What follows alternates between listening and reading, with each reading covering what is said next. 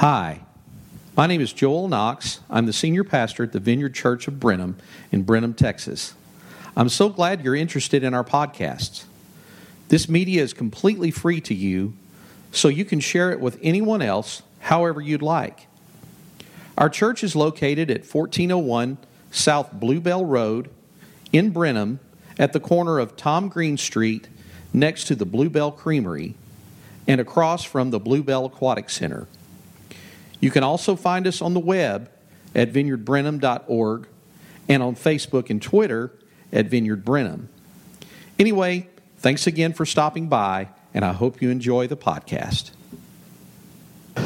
One of the things I like about this room is that we have a just a little bit of an elevation. And on a night like tonight, I like to like to put the cross front and center Of course, you look at our room, it's not exactly the center, but it, it, we do the best we can with the way it's set up. We've been talking about the arrangement of the room this week. But as I said earlier, we, we come together this evening to reflect on and to remember the death of Jesus. And so far this evening, we've sang about We've sang songs about the death of Jesus and the cross. And everything we do as part of celebrating Holy Week in the church brings us to this point. Do I have a little bit of an echo? Oh, okay. Okay, all right. We're experimenting with the lights too, so. But everything we've done and, and that we're doing as part of Holy Week in the church brings us to this point, which is to the point of the death of Jesus Christ on, on the cross. Now, in these few moments tonight, I want to pose this, this question What's so good about Good Friday? To help us answer this question, I want to read the account of the cru- crucifixion of Jesus from the Gospel of John in its entirety. And if you can, if you might be sleepy, you might not want to do this, but if you can, I'd like for you to, to close your eyes and just let the words of John just kind of wash over your soul this evening. I'll be reading from the Gospel of John, chapter 19 beginning in verse 1. Then Pilate had Jesus flogged with a lead tipped whip. The soldiers wove him a crown of thorns and put it on his head.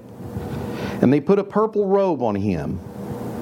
Hail, King of the Jews, they mocked as they slapped him across the face. Pilate went inside went outside again and said to the people, I'm going to bring him out to you now, but understand clearly that I find him not guilty. Then Jesus came out wearing the crown of thorns and a purple robe. And Pilate said, Look, here is the man. When they saw him, the leading priests and temple guards began shouting, Crucify him! Crucify him! Take him yourselves and crucify him, Pilate said. I find him not guilty. The Jewish leaders replied, By our law, he ought to die because he called himself the Son of God. When Pilate heard this, he was more frightened than ever. He took Jesus back into the headquarters again and asked him, Where are you from? But Jesus gave no answer. Why don't you talk to me? Pilate demanded. Don't you realize that I have the power to release you or to crucify you? Then Jesus said, You would have no power over me at all unless it were given to you from above. So the one who handed me over to you has the greater sin. Then Pilate tried to release him. But the Jewish leaders shouted, If you release this man, you are no friend of Caesar. Anyone who declares himself a king is a rebel against Caesar. And when they said this, Pilate brought Jesus out to them again. Then Pilate sat down on the judgment seat on the platform that is called the stone pavement, in Hebrew, Gabbatha. It was now about noon on the day of preparation for the Passover. And Pilate said to the people, Look, here is your king. Away with him, they yelled. Away with him. Crucify him. What? Crucify your king? Pilate asked. We have no king but Caesar, the leading priest shouted back. Then Pilate turned Jesus over to them to be crucified. So they took Jesus away. Carrying the cross by himself, he went to the place called the place of the skull, in Hebrew, Golgotha. There they nailed him to the cross. Two others were crucified with him, one on either side with Jesus between them. And Pilate posted a sign on the cross that read, Jesus of Nazareth, the King of the Jews. The place where Jesus was crucified was near the city, and the sign was written in Hebrew, Latin, and Greek, so that many people could read it.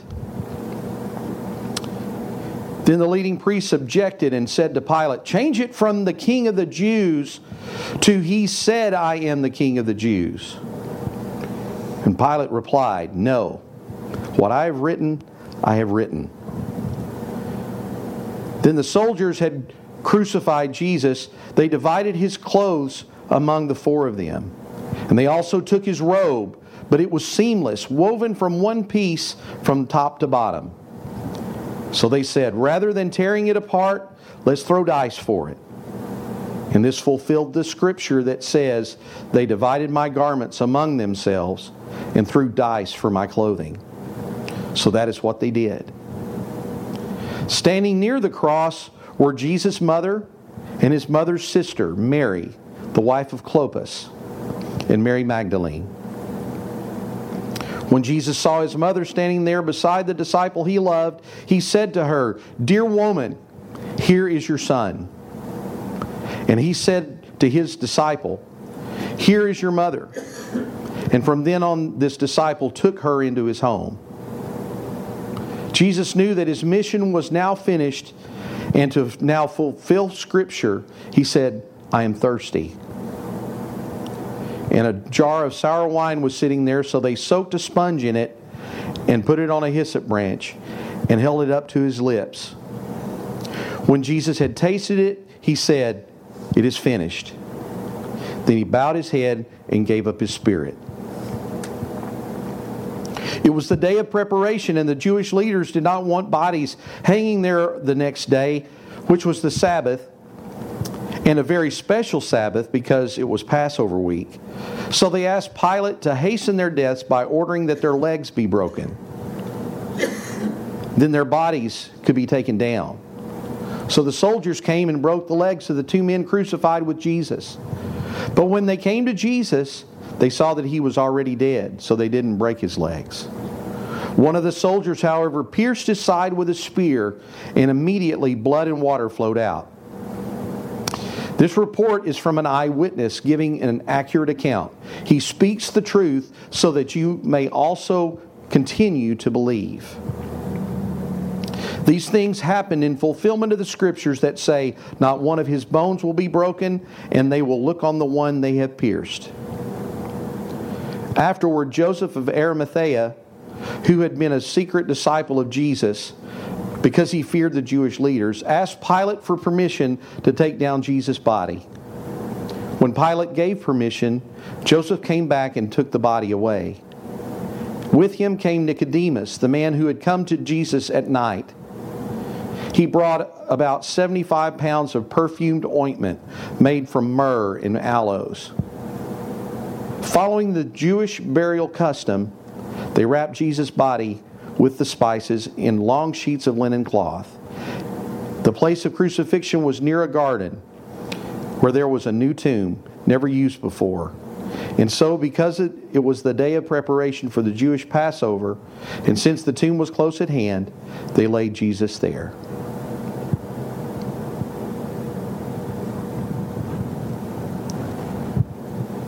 When we read the four Gospels.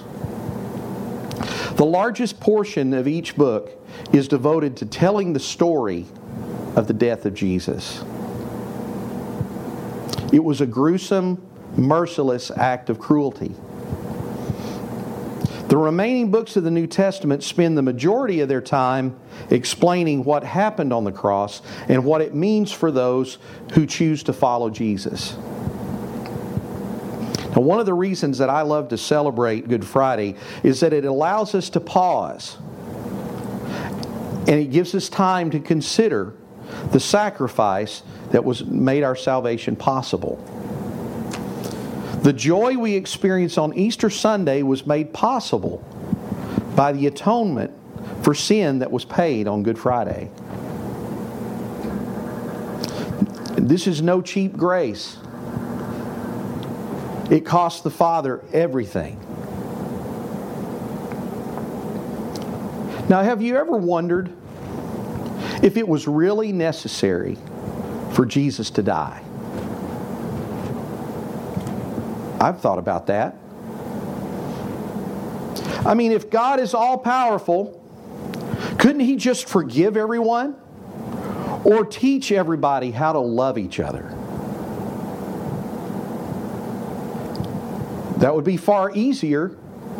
It wouldn't have been as costly, but it really wasn't that simple. In the book of Genesis, when God created mankind, He said, Let us make human beings in our image, to be like us. They will reign over the fish of the sea and the birds of the sky, the livestock and all the wild animals on the earth, and the small animals that scurry along the ground. So God created human beings in His own image. In the image of God, He created them. Male and female, he created them. Now, we all know the, cre- the creation story. The text says God created mankind, the pinnacle of his creation, in his image. So when we talk about being created in the image of God, Adam looked like God. He acted like God. He reflected what God was like. He was God's representative on earth. Adam was pure and good. He could reason, make decisions, and choose. He was a free moral being created for relationship with God. Now, if you've read the book of Genesis, you know it didn't take more than a chapter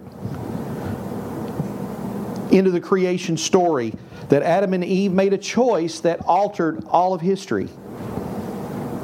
As free moral beings, they disobeyed and sinned against God. And their choice plunged them into a life of guilt and shame, and threw the entire world into corruption, sin, and in death all of mankind was tainted and completely separated from God.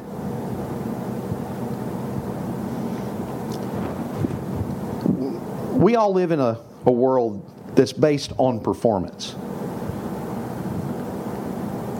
If we can just try a little bit harder, if we can just do a little bit more, we can somehow figure it out and we can make things work. Consequently, we think that if we do enough, if we do things right, that we can work our way to God. We might be holy enough. We might be godly enough at some point that we might be able to achieve godliness, holiness before the Lord. Well, all the world's major religions, with the exception of Christianity, are built around this principle, trying to find God on our terms. But the corruption of sin made it impossible for man to approach God on our terms. We can't simply get there on our own. In order for mankind to be reconciled to God, God would have to bridge the gap. And that's what Good Friday is all about. God became a man, the second Adam. The Apostle Paul says, and he became the perfect sacrifice. Jesus succeeded where the first Adam failed. God took the initiative and reconciled us to himself through Jesus. And Paul explained it this way in Galatians chapter 4, where he said, When the right time came, God sent his Son, born of a woman, subject to the law. God sent him to buy freedom for us who were slaves to the law, so that he could adopt us as his very own children. Jesus became a human. He experienced what it was like to be tired, to be hungry, to be sleepy.